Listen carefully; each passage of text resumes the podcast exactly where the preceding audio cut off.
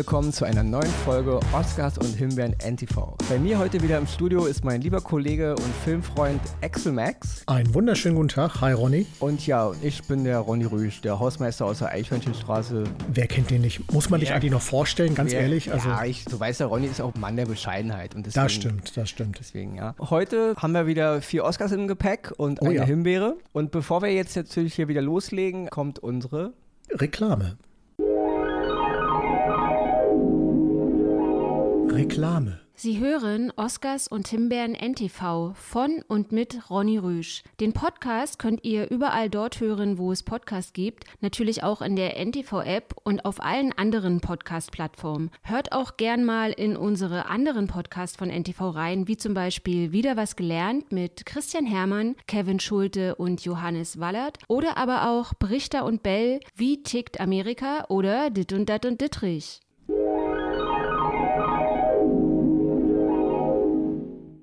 Der erste Oscar in dieser Woche geht an einen Film, der jetzt bei Netflix erschienen ist. Und zwar ist es ein Film mit Jim Parsons. Und diese Woche ist auch bei mir Doppel-Oscar an Jim Parsons, aber dazu später. Also meine beiden Oscars diese Woche haben was mit Jim Parsons Produktion zu tun. Wer ihn nicht kennt, Dr. Sheldon Cooper.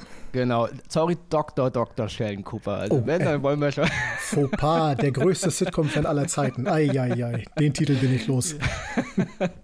Ja, also Sheldon Cooper aus The Big Bang Theory ähm, hat jetzt einen Film unter anderem mit veröffentlicht bei Netflix. Und zwar heißt der Film The Boys in the Band. Und da muss ich jetzt ein bisschen ausholen. Also der Film basiert auf einem Theaterstück von 1968 von dem Autor Mart Crowley, der jetzt Anfang dieses Jahres auch leider verstarb, hat aber noch an dem Film mitgearbeitet. Und es ist so, er hat damals dieses Theaterstück geschrieben, kurz worum es geht. Es ist der Geburtstag, also es ist ein, ein schwuler Männergeburtstag. Also das Theaterstück ist im Grunde nur an einem Abend.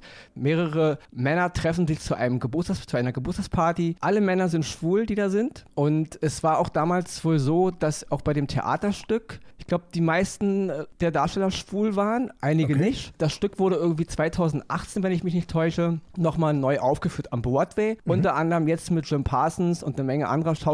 Unter anderem auch mit Zachary Quinto, der neue Spock. Auch er spielt in dem Theaterstück mit. Und alle Leute, die in dem Theaterstück mitspielten, spielen auch in dem Film mit. Also sie spielen im Grunde ihre Ah, Rollen, die cool. sie auch im Theater gespielt haben. Der Regisseur des Theaterstücks ist auch der Regisseur des Films, der jetzt bei Netflix Mhm. zu sehen ist. Alle Schauspieler sind bekennt offen homosexuell und es war äh, den Leuten auch irgendwie wichtig, dass die Leute im Grunde, die den Film auch gucken oder auch das Theaterstück, dass es eben nicht nur Schauspieler sind, die das jetzt spielen, sondern sie auch selbst ein privates Statement damit verbinden. Und der Film ist für mich sehr schön gelungen. Also klar ist, er, ist es eine Theaterinszenierung, und man, man merkt es dem Film an, weil er halt im Grunde wie ein Kammerspiel funktioniert. Du bist im Grunde nur in diesem einen Apartment, aber es ist hervorragend gespielt, es sind tolle Charaktere, es ist ein, der Film handelt natürlich auch dann 1968, also in der Zeit, in der sich eben äh, homosexuelle Menschen noch verstecken mussten oder in dem eben die Gesellschaft noch sie, sie geächtet hat. Es ist ein Aufruf an die Menschlichkeit, an die Freiheit eines Menschen, wie er sein möchte und die Facetten der verschiedenen Darbietungen ist echt der Hammer. Also wir haben hier alles, ja, von dieser, ja, ich nenne es mal jetzt überspitzt, dieser Schwule, über den die Le- Leute sich ein bisschen, die sie ein bisschen belächeln, der halt immer sehr, sehr feminin ist, ja, was hier aber, aber mit sehr viel Liebe dargestellt ist, finde ich, bis eben zur knallharten Mega-Performance eines schwulen Mannes, der sagt, hey, ich bin schwul. Also wir haben ja alle Facetten dabei auf dieser Party. Okay. Es sind tolle Dialoge, es ist sehr humorvoll, es hat mich zum Weinen gebracht, es hat mich zum Lachen gebracht, ja, also es ist eine Hommage an die Menschlichkeit und ich fand es eine ganz tolle, von allen Schauspielern, aber jetzt wie gesagt, natürlich Jim Parsons sticht natürlich heraus, aber ansonsten sind die, die Darbietungen durch die Bank der Hammer. Also selbst die kleineren Rollen sind toll besetzt. Und es gibt auch auf Netflix eine, eine Art Begleitdokumentation, die heißt The Boys in the Band, etwas Persönliches.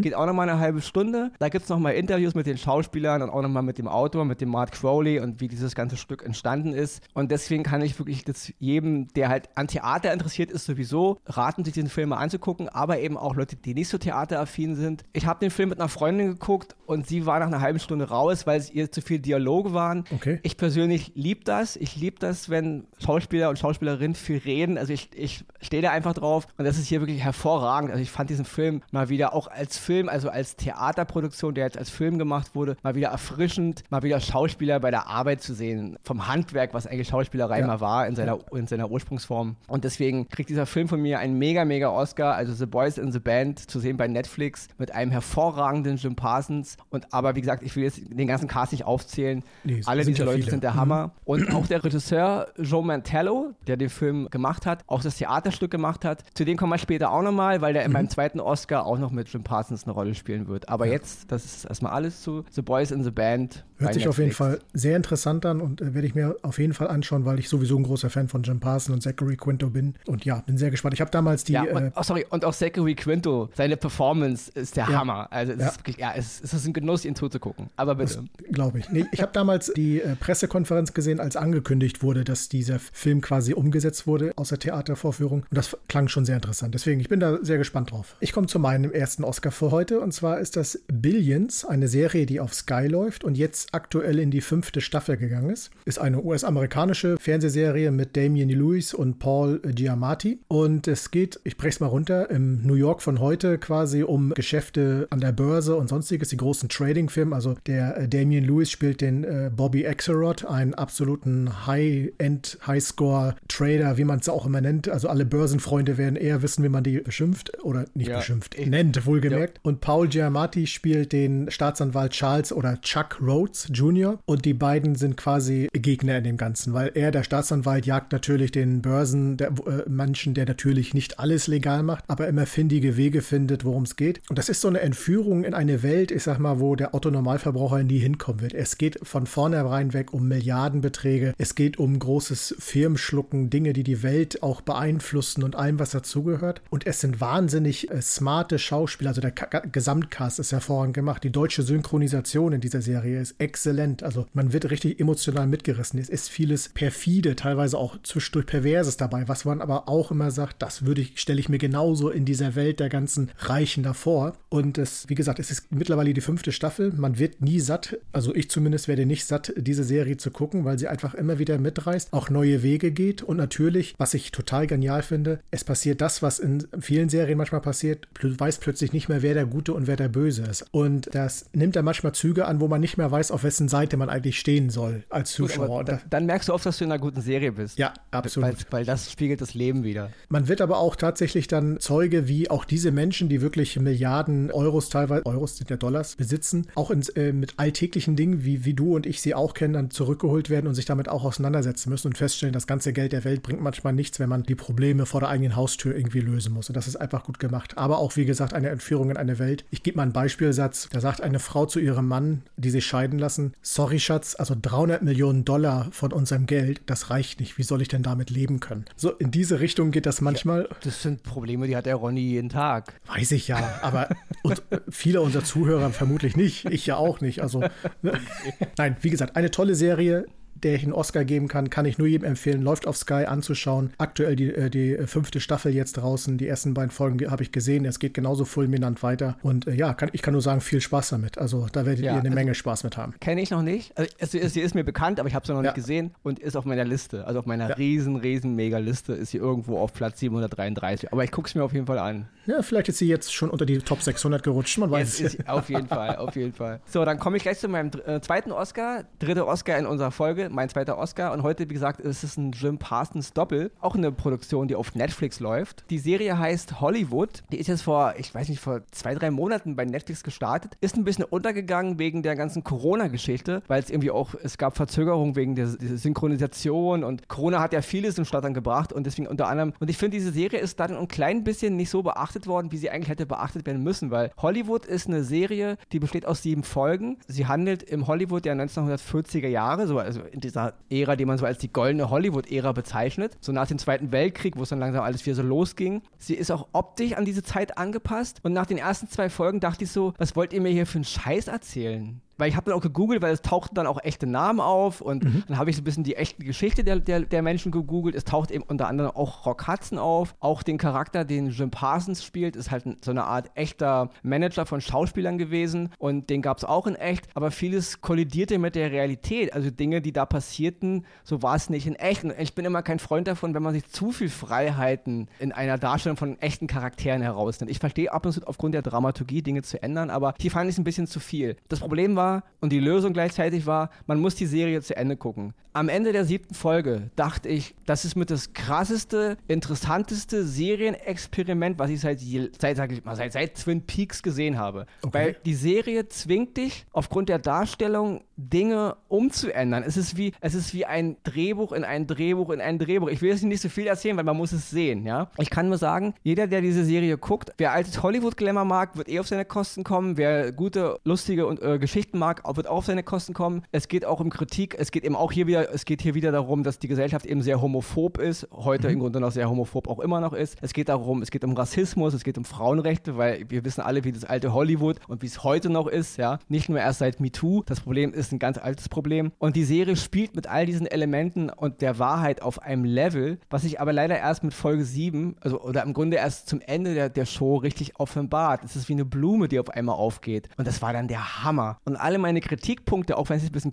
auch ein bisschen seltsam klingt, was ich am Anfang so kritisch beäugt habe, war am Ende genau, sag ich mal, der Diamant in dieser Serie, der tief vergraben war. Ja, also mhm. es ist ein ganz tolles Experiment mit Vorstellung, mit Realität, die Welt wie sie hätte sein können, wie sie sein müsste. Ich, ich will jetzt nicht, nicht so viel verraten. Auf jeden Fall angucken. Hollywood heißt das Ding, sieben Folgen mit einem hervorragenden Jim Parsons. Auch wenn er hier nur Teil des Castes ist. Also hier ist er nicht so nicht der Hauptakt, wie es in dem Film davor, sondern hier ist er nur Teil des Casts. Auch sonst sind die anderen Schauspieler hervorragend besetzt. Und auch hier wieder Jean Mantello zu erwähnen. Jean Mantello ist der Mann, der The Boys in the Band, also unser erster Oscar heute, der halt der Theaterregisseur dieses Films war und, und auch der Regisseur des Films, ist hier bei Hollywood einer der, gehört hier zum Cast der Schauspieler. Auch hier eine tolle Performance und deswegen heute mein zweiter Oscar in meinem Jim Parsons Doppel an die Serie Hollywood bei Netflix. Kriegt von mir Daumen hoch. Sehenswert in jeglicher Beziehung, sowohl filmisch, serientechnisch, inhaltlich. Und ich habe selten so ein verschachteltes Drehbuch gesehen, wo am Ende Dinge, die komplett auf dem Kopf standen, so einen mega Sinn ergeben haben und ich kann es mhm. heute noch feiern. Und die Serie ging unter. Ich fand, sie ist irgendwie verschwunden. Sie ist mir auch nie vorgestellt worden. Also ich ja, habe die echt in meiner Liste nie gesehen sehen, so. Deswegen. Deswegen. Es ist nicht, mhm. nicht nur was für Parsons-Fans, es ist auch was für, für Cineasten, für Freunde des alten Hollywoods, für Leute, von, die gute Serien mögen und die eben auch mal etwas kompliziertere Drehbücher mögen, wo am Ende, so, wie ich schon sagte,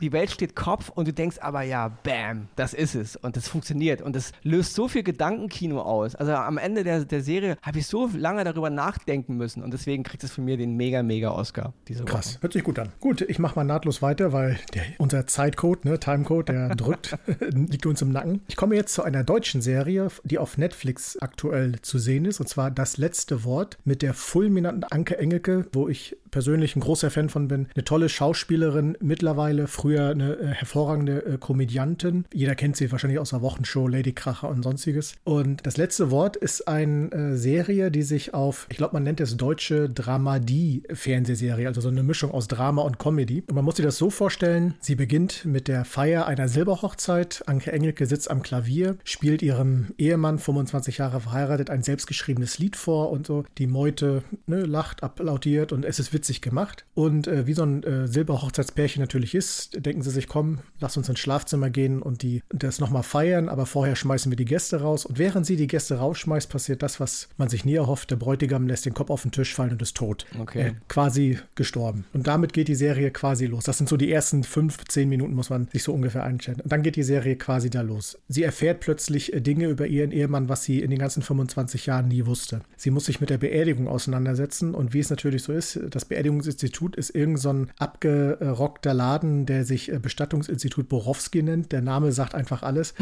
Und so wie es äh, dann auch läuft, also man muss sich vorstellen, da konkurrieren zwei äh, Leichenwagen, wer als erstes vor diesem Haus steht, um diese Leiche abzugraben, um das Geld dafür zu kassieren. Und so, das ist der Humor in der ganzen Geschichte. Aber dann auch wieder mit dieser Situation, ein Mensch ist gestorben und ich muss mich um die um, quasi um den letzten Weg dieses Menschen kümmern. Wie, was muss ist dafür alles notwendig? Wie soll das aussehen? Wie stellt man sich den, wie wie macht, wie ehrt man diesen Menschen? Grabrede zum Beispiel oder Beerdigung, Trauerrede und all sowas. Und Anke Engelke findet darin, weil der Bestatter das eben so schlecht macht, halt ihre Bestimmung da drin. Sie muss ihr Leben neu sortieren und sie wird jetzt quasi Grab, äh, also Trauerrednerin oder Lobrednerin. Ich weiß nicht, wie der fachliche Begriff dafür ist. Und so nimmt das dann seinen Weg. Das geht über sechs Folgen. Das hat oft viel Tiefgründiges, weil wie gesagt, das Thema Tod und Beerdigung bleibt immer ein Thema. Es geht da um äh, verschiedene Dinge, also aus, wie man das aus verschiedener Sicht sieht. Aber es sind auch absolute Humordinger dabei, weil nebenbei, während sie diesen Weg geht, muss sie ihre Mutter zu Hause aufnehmen, die schon aus fünf Pflegeheimen geflogen ist, weil sie halt so ein Tyrann ist. Die sitzt dann irgendwie da in ihrem Pflegebett und guckt Pornos auf dem Laptop und solche Geschichten. Das sind dann wieder diese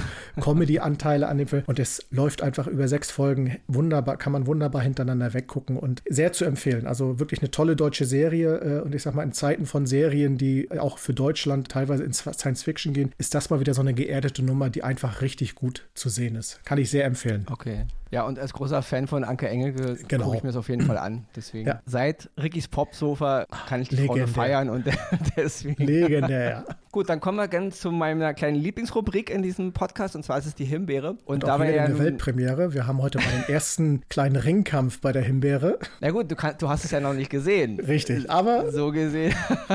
genau, also der Axel ist ein, ein ganz großer The Walking Dead-Fan. Richtig. Übrigens, diese Woche auch, wer mal in unseren Stammpodcast reinhören will, Oscars und Himbeeren, da geht es diese Woche um The Walking Dead und bei dem genau. Thema sind wir jetzt auch gleich. Deswegen, äh, da könnt ihr dann Axels flammende Fan-Mauer, die er da hat für diese Serie, die Ronny auch mal hatte vor vielen, vielen Jahren, mittlerweile nicht mehr. Bei mir geht es aber diesmal, der Himbeer diese Woche geht bei mir an die neue, sag mal, an das, an das neueste Serienwerk dieses Universums. Und zwar ist es die Serie The Walking Dead World Beyond. Mhm. Ja, ich will jetzt gar nicht so viel erzählen darüber. Also die erste Folge ist jetzt zu sehen bei Amazon Prime, wer sie sich antun will. Ja, die Hardcore-Fans, genau, die Hardcore-Fans werden sie sich antun. Ronny hat sie sich auch angetan. Und ja, wie gesagt, ich, ich war ja schon bei der, bei der Mutterserie raus nach ein paar Staffeln, weil ich das einfach nur noch albern fand. Dazu kann man halt mehr hören in unserem eigentlichen Podcast. Könnt ihr gerne ein, reinhören. Ein. Ja, genau. Dann dieser erste Spin-off, Fear the Walking Dead, fand ich auch, hat hervorragend angefangen, hat dann ein bisschen geschwächelt. Am Ende jetzt, seitdem hier Morgan da das Ruder übernommen hat, äh, der Mann aus der, auch der auch aus der Stammserie kommt, finde ich es auch ein bisschen mau. Und jetzt kommt eben der dritte Aufguss, ja, und irgendwie scheinen diese Leute da, die Macher, einfach den Hals nicht voll zu kriegen. Und mhm. ich muss dazu sagen, The Walking Dead World Beyond ist von der Sache her gut gemacht. Es ist eine gute Ausstattung, es ist alles routiniert, die Schauspieler sind okay, auch wenn ich manchmal einige von den Kiddies da ein bisschen over the edge finde, aber mhm. dennoch ist es solide gemacht. Es ist, wenn es eine neue Serie wäre und es gäbe The Walking Dead nicht, würde man es sich vielleicht auch angucken. Aber in dem, was man jetzt schon hatte, und gerade Ronny als wirklicher Zombie-Fan der ersten Stunde noch so aus den 80ern, ich bin halt noch so ein Kind von George R. Romero und ich weiß nicht, jetzt ist es halt, ist es so gemacht, als würde so eine Art Kindergruppe jetzt in so eine Art Märchen-Zombie-Land gehen, so, wo die, ja, also ganz kurz Inhalt, es ist kein großer Spoiler, irgendwie, es handelt irgendwie zehn Jahre nach der Apokalypse in so, in so einer Art Camp, wo Leute irgendwie leben, relativ safe. Es gibt irgendwie so eine obskure Regierung, die irgendwo auch in den Staaten irgendwie wieder Fuß gefasst hat, so eine Art Geheimstaate. Äh, mhm. Menschen werden ausgewechselt, Wissenschaftler, um irgendwelche Art Forschung gegen den Virus zu finden. Und der Vater von unseren beiden Hauptdarstellerinnen ist jetzt irgendwie Teil dieser Struktur, ist irgendwie ausgeliehen worden. Und jetzt gibt es irgendwie so eine Art Notruf, irgendwas ist in Gefahr. Und jetzt ziehen diese Kiddies halt los, zum ersten Mal raus in die Welt der bösen Zombies, um halt ihren Vater zu retten. Ich meine, die Geschichte ist ja, wenn man das schon hört, vom Grund schon schwachsinnig, ja. Ich meine, wir haben The Walking Dead gesehen und es, wir haben gesehen, wie die Welt ist. Es klingt tatsächlich äh, wie ein äh, Versuch, ein billiger Abklatsch, irgendwie The, The, Last of Us in eine Serie reinzuquetschen, die nichts mit The Last of Us zu tun hat. Ja, aber selbst The so Last of Us funktioniert ja noch innerhalb seiner Deswegen Parameter. Ja, das ist, es ist so, wirklich, wir haben hier wirklich vier Kiddies, zwei Schwestern, so, so eine Art Nerdkind und so eine Art Kind, was unter Bullies leidet, also so einer, der immer so gehandelt wird. Und diese vier ziehen halt erst so los und die erste Folge endet so damit, wie die halt dann so raustreten in die Welt. Dennoch haben sie irgendwie verfluchte Freude daran, Zombies zu töten, weil Zombies töten ist ja so eine Art Abenteuer mit. Alle sehen sie natürlich wieder stylisch aus und also mich würde nicht wundern, wenn irgendwie auch mal ab und zu das Handy gezückt wird, um jetzt ein Insta-Foto zu machen. Also so, so kommt es irgendwie alles so rüber. Ich und meine Zombie-Tötung. Also ich weiß nicht, die Mutterserie hatte jetzt irgendwie, geht mit der elften Staffel ein Glück zum Ende. Ja? Mhm. The Walking Dead, also Fear The Walking Dead, weiß ich nicht, wie viele Staffeln uns da noch äh, reingedrückt werden müssen, aber diese Serie The Walking Dead World Beyond ist sowas von überflüssig und inhaltslos und dieses ewige Ausschlachten, dieses, dieses, ich glaube, AMC ist, glaube ich, der, der Stammsender, der, der das macht. Ja, da haben sie halt mal einen Erfolg gehabt, dieser kleine Spartensender und jetzt wird aber auch die Kuh gemolken. Ich meine, die ganzen äh, Showrunner und die ganzen Produzenten der Serie sind ja mittlerweile alle im Gerichtsstreit mit dem Fernsehsender, weil mhm. da alle kloppen sich um die Tantiemen und so. Und wenn ich das schon sehe, Leute, auch wenn ihr Hardcore The Walking Dead Fans seid, es geht hier echt nur noch um die Kohle. Es geht hier nicht mehr um Geschichten. Es ist wirklich absoluter Blödsinn. Und wer eben darauf steht, sich, sich, sich eine Daily Soap reinzuboxen, 25 Jahre lang, wo eigentlich alle drei Wochen gefühlt das Neue, das, die Drehbücher von vorne anfangen, mit neuen Gesichtern, der kann es ja gerne tun. Aber Ronny sagt nein, es gibt so viele geile Serien, es gibt so viele geile Filme da draußen, so viel, was ich noch gucken will. Und deswegen kann ich mir so einen Müll einfach nicht antun. Und deswegen von mir eine ganz fette Himbeere für die, wohlgemerkt, erste Folge, aber die erste Folge hat auch gezeigt, wo die Reise hingeht. Und mhm. es ist einfach ein riesiger Haufen Schrott, wenn man mich fragt. Und ich mache jetzt mal die Ankündigung als großer Walking Dead-Fan. Ich werde sie erstmal natürlich in Ruhe gucken, ein paar Folgen. Und äh, wenn es sich mit dem spiegelt, was du auch sagst, dann gibt es von mir nochmal einen, einen richtigen Abriss hinterher. Ansonsten reden wir nochmal in einer anderen Wochen später Folge darüber, wo diese Serie dann vielleicht doch einen Oscar noch kriegt. Wir werden es sehen. Ich werde es erstmal schauen. Kannst du dir gerne Aber angucken. Aktuell, wenn du das sagst, dir vertraue ich da deinem, du hast da einen sehr weiten Blick auch für Himbeere. Pech gehabt. Und da der Zeitschuh drückt, jetzt noch ganz schnell unsere Zusammenfassung. Richtig.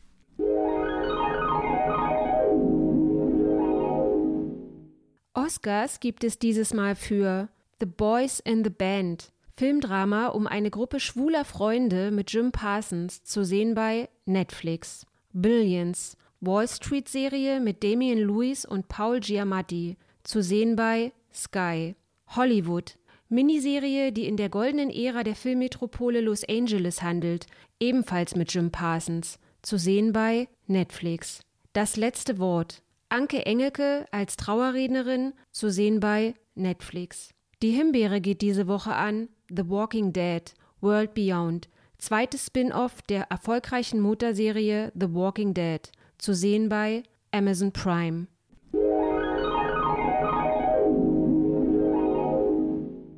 So, das war dann unsere Zusammenfassung und die Zeit drückt, wir müssen weg. Deswegen ganz kurz, bleibt gesund, bleibt uns treu, macht's gut. Ciao.